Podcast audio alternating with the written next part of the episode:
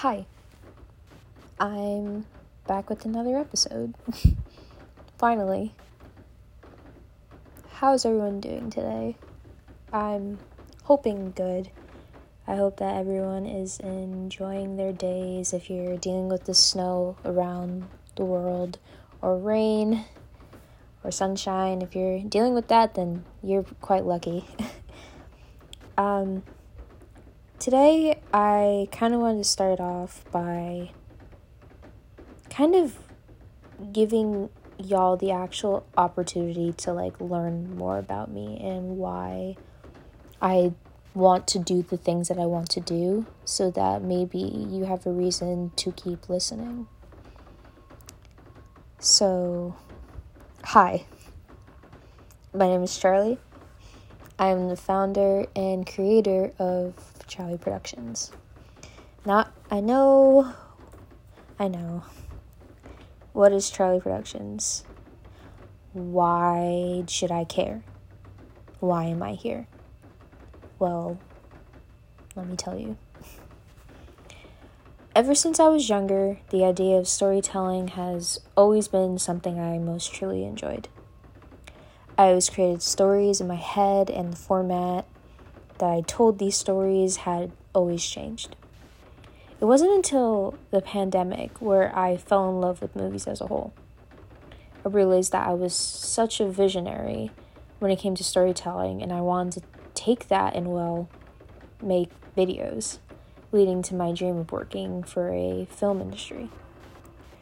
Charliee Productions came about because I wanted to create a space where I can spread my creativity and never be afraid to speak my truth which leads to my first film, The Kitchen.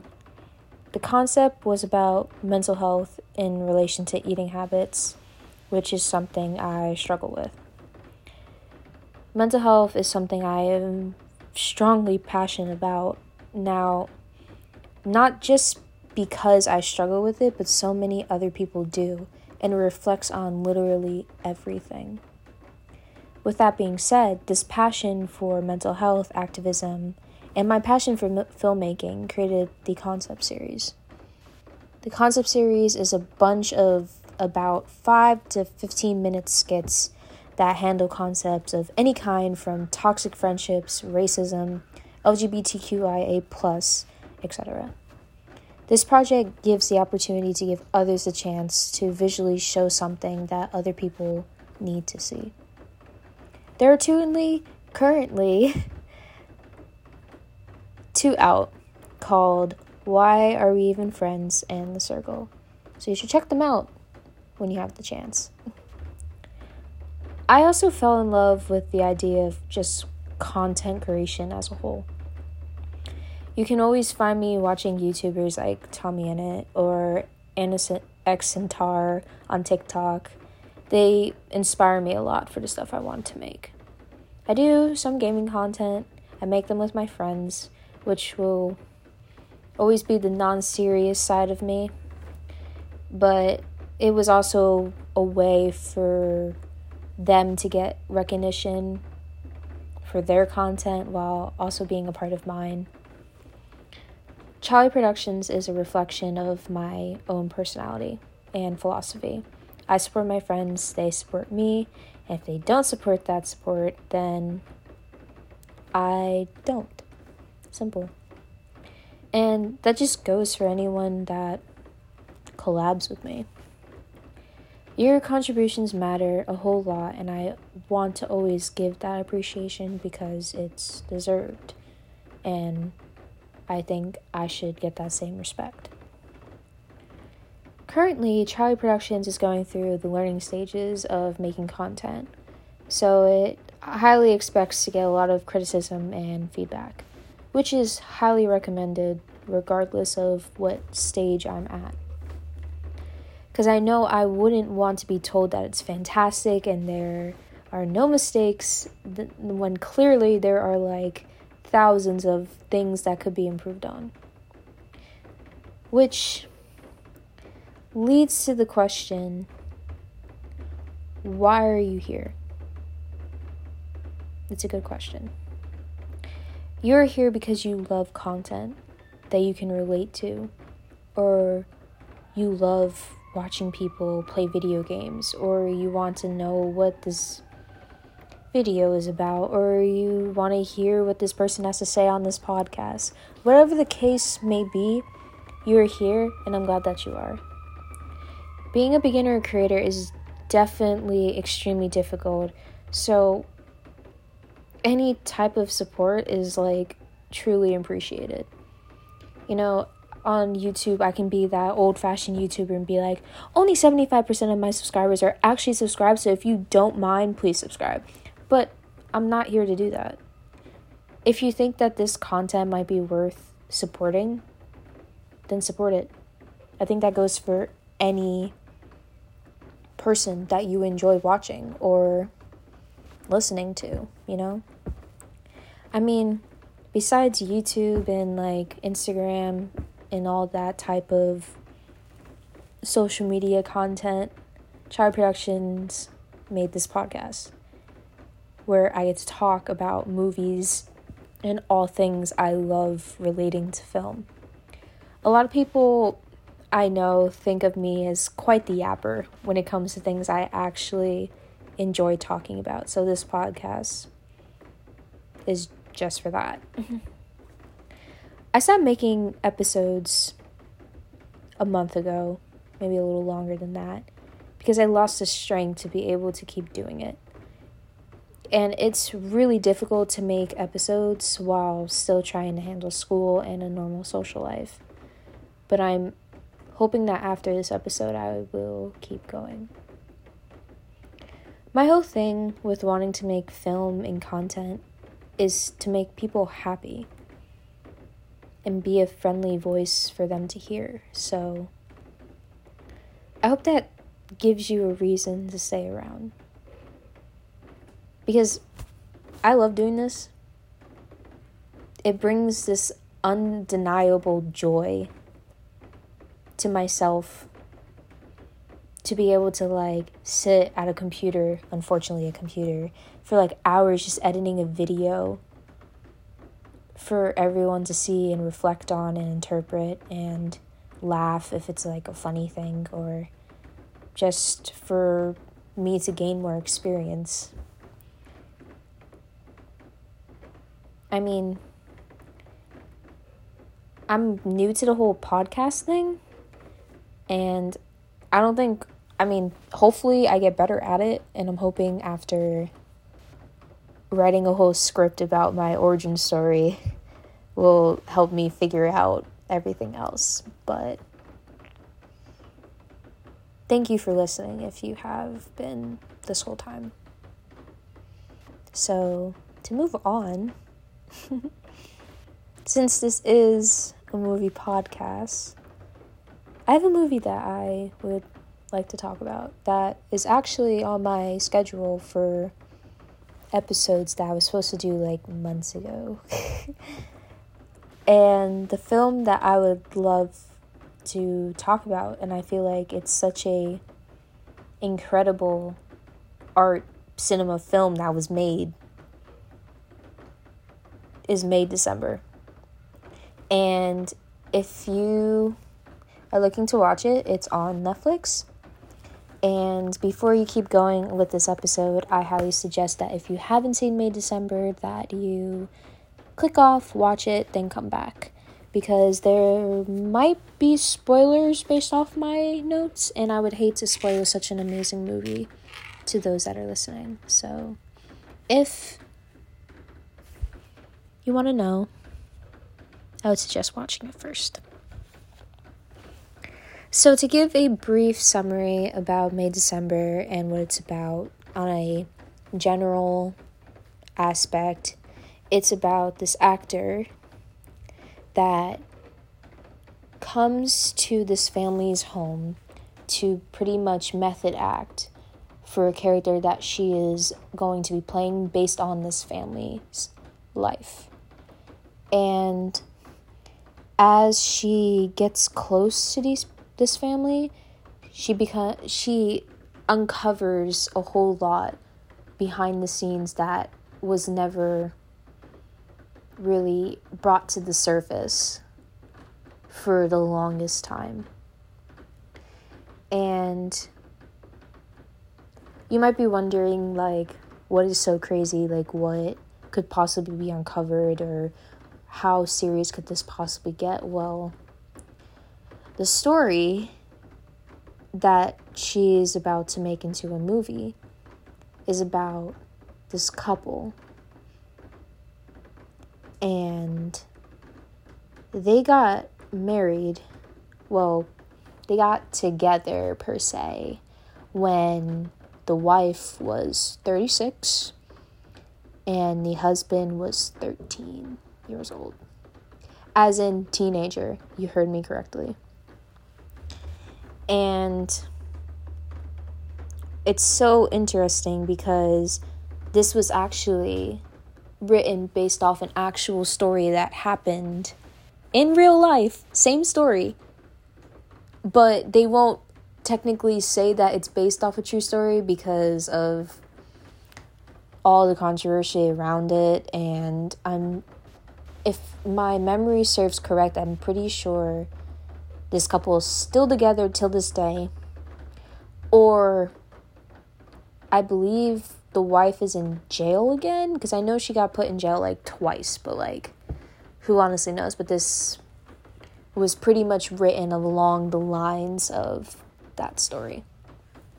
So, the main characters include Nat- Natalie Portman, Portman, Portman um, Julianne Moore, and Charles Melton, who are the main three characters per se.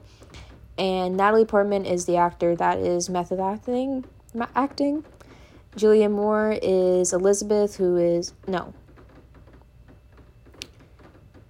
Natalie Portman plays Elizabeth. Julia Julianne Moore is Gracie, who is the wife, and Joe is Charles Melton, who is the husband. So, what's so interesting of how this movie was developed per se, it you know we get to like look into the lives of Joe and Gracie, and we they, we see like all their children and all their relationships with people outside their home, and it's absolutely like mind blowing because people look at them and they think this is disgusting.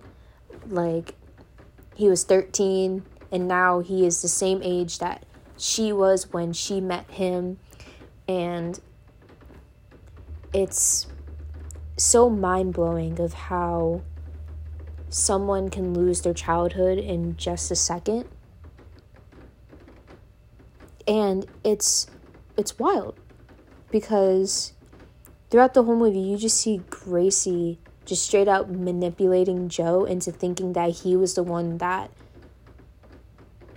attacked her that made her do things that she didn't want to do but like it was clearly Gracie but she has no guilt, no doubt.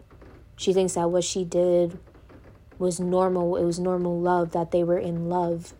But you get like these little key things that like make you 100% sure that is not accurate to of, of above all like it just no. And i feel like something that truly embodies it is when Gracie meets Elizabeth and they're conversing and she's like emphasizing like oh my goodness you're about to be playing my life. Like i'm so grateful that i get to see my life being put on a big screen. And she wants elizabeth to know all the good and all the beauty about her and joe's relationship when really it's not beautiful. It's actually awful. And even their kids know it as well. And it's it's so interesting to see how much Joe is still a child and Gracie continues to treat him like one. And Joe would just surrender because she's the elder. And it's so it's it's heartbreaking. Because Joe is incredibly smart. He loves monarch butterflies. He loves like insects. He likes learning about like all fishes uh, and stuff. And he thinks it's so interesting and he'll gladly talk about it for hours, but Gracie continues to put him down for it because it's such a childlike thing. But yet, Joe's a child. He still is. He never got to live his child life. He immediately got married at a young age, which is like insane. And it's wild because there was one scene where he was smoking weed with his son who is about to be going to college and you don't really see that all the time like you know the son and the father smoking or whatever and having a conversation but i think like in that moment joe was talking to his son about like experiencing things like being able to live your life enjoy college because obviously he didn't get the chance to go and he wants his son to be able to live his the life that he never got to have. And it's so heartbroken because of that. But it's so amazing to like see all this on the screen because like like I, I'm gonna say this once. You have to watch this movie. If you're sitting here listening just for spoils or whatever the case may be, I highly suggest watching this movie. It is so worth the hour and, the, and a half that it it has. Like I truly enjoyed this movie. It's probably in my top 10 now.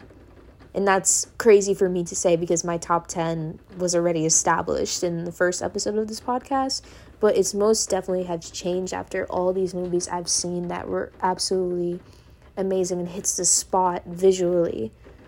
And I don't know. I think it's just it's wonderful. And there's a couple scenes that I definitely wanted. There's two scenes that I truly want to talk about that I think really embodied so much power through camera angles and visual effects. And one of those scenes was it's a dressing room scene with Gracie and Elizabeth. And they're talking about um, Tom, who is Gracie's ex husband, that she left for Joe. And she's talking about like how awful Tom was to her and talking so cruelly about him. And then saying that, like, you know, I fell in love with Joe. Like, it's not my fault. Things happen, people move on. Some people are just not the one. And the beautiful thing about this scene was that all we see is them two through a mirror because we're in a dressing room that it's like a full cir- circle mirror. So like all you see is just different angles of mirrors of them. You never actually see them sitting where they were. It's all through a mirror. And I think it's interesting because it resembles how two-faced both of them are because obviously Elizabeth is only there for one purpose and that is to learn about the character and become Gracie's character. That's the only reason she's there. She's not there to like be her friend, you know, actually like get to know her in a way that Gracie wants her to know. Elizabeth's there so that she can play the her character in the best way possible. And Gracie, I, I mean, it's pretty obvious that she's two faced. She just wants to, you know, be the more happy side of her life and not really go into like all the guilt and the and the despair that is her life pretty much. And I definitely really like that scene because of it because it definitely truly embodies that. And another scene that I think really encapsulated Elizabeth's growth in method acting was she goes to the place that happened between Joe and Gracie when they first met, where everyone saw them doing it. and great Elizabeth goes there, goes into the same spot and pretty much reenacts what Gracie and Joe did there. And it's just Elizabeth, by the way. But the beautiful beautiful thing about this scene was that the camera is slowly getting closer because it starts off down the hall and as we get closer and closer and more intimate with Elizabeth, who is now feeling Gracie's character in the moment in which everything truly started, we really see the true embodiment of method acting. And it's like, in a way, it's kind of like disturbing because Natalie Portman's character, Elizabeth, she is trying to feel what Gracie was feeling in that moment, and she's obviously this is a very sexual scene, so it's her moaning and and you know having this like pleasure with herself but it's really to feel the pleasure that Gracie had. And it's just a super intense scene. And it's just a slow pull zoom. And it's so beautiful. And the unsettledness of it as well is just as great. So honestly, if you want to watch a really good scene from that movie, that scene is probably one of my favorites. Um, and I don't know, like, I really, really love this movie. And I think what's so wild about Gracie and Joe's relationship is that they that Gracie always will continue to degrade him and gaslight him into thinking that he was the one that caused all these issues and all these problems. And at the very end, she admits to her regret, but then completely degrades Joe. And I think that's like